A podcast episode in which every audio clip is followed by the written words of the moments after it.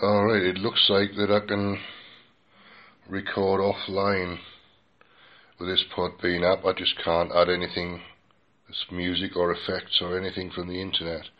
I'm using an old smartphone at the moment because the other one's charging up. Uh, so it means I'm uh, I'm offline,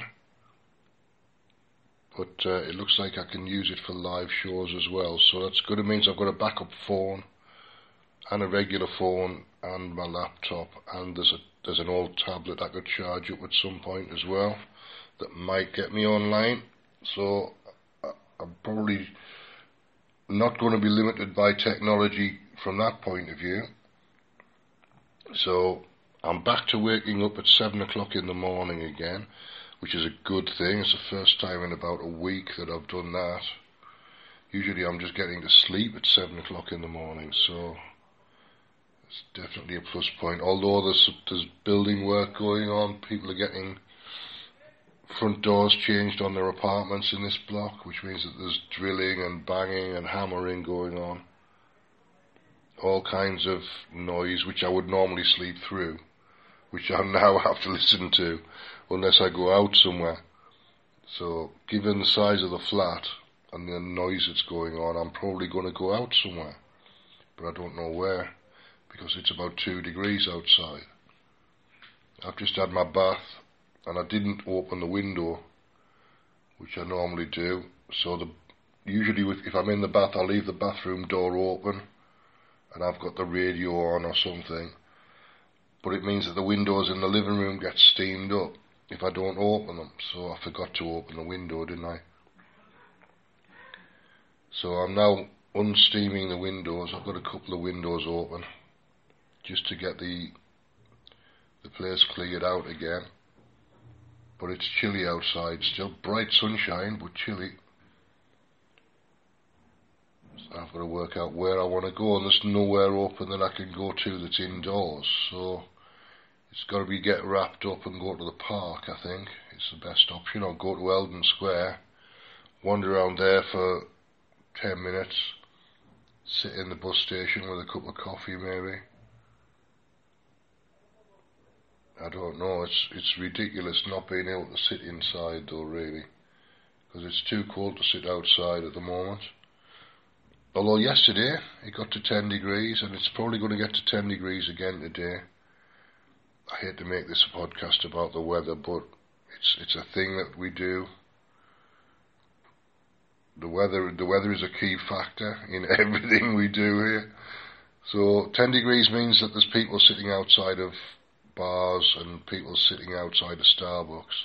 And it's only the middle of April, so the the weather will be okay until about what late October, early November, when it starts to get really chilly again. So people will be sat outside for the next six or seven months.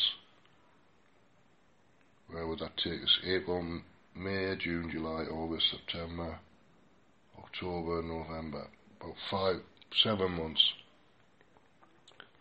So for, for more than half the year, people are sitting outside with their coffee or their beer, or their wine, or their gin and tonic, or whatever.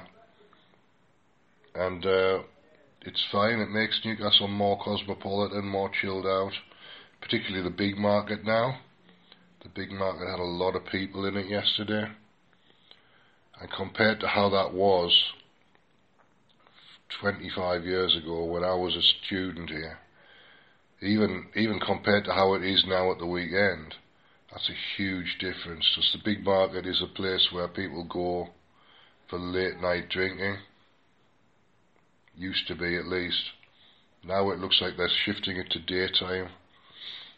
Daytime coffee is what they're trying to do, make it cafe culture instead of beer culture, which is a positive. I'm happy to go along with that. I've lost interest in beer really at the moment. I don't know why. But I am still interested in coffee. And there's a tea house, there's a couple of tea houses in Newcastle that I like. But they're both closed at the moment. So I've got to wait. There's one up by the university. And then there's Tea Sutra, which is a, like a Buddhist run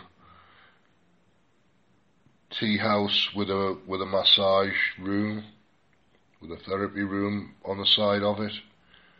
So that's quite an interesting place to hang out. Uh, I'll, I'll, be quite happy, but the, the tea's £3.50 for a pot of tea. But it's alright, it's good quality stuff. And you, I would potentially pay £3.50 for a beer somewhere else, so tea's a much better option really. Tea's a much better option. Anyway, that's enough of this rambling. It's half past nine. I've got to work out what I'm going to do for the day. I will be opening a, a, a live room at some point later on in the day. I'll maybe give it another 25 minutes till 10 o'clock before I actually do that again. I opened one at 7 o'clock this morning, but I'm not physically capable of speaking at 7 o'clock in the morning.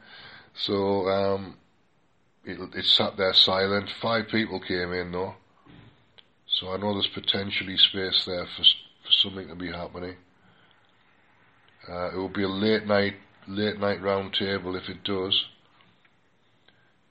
Aimed at the west coast in the States and I'll just kind of, I'll introduce people and let people get on with it. I'm not going to participate at seven o'clock in the morning very much. But I, I don't mind holding the space and letting people talk. Uh, we'll see how we'll see how it goes. I'll open a room at ten o'clock and see if there's anybody there. Uh, Europe will be woken up by then, so hopefully there might be one or two people around. We'll see. Anyway, it's all an experiment, and I'll catch you a bit later on in the day.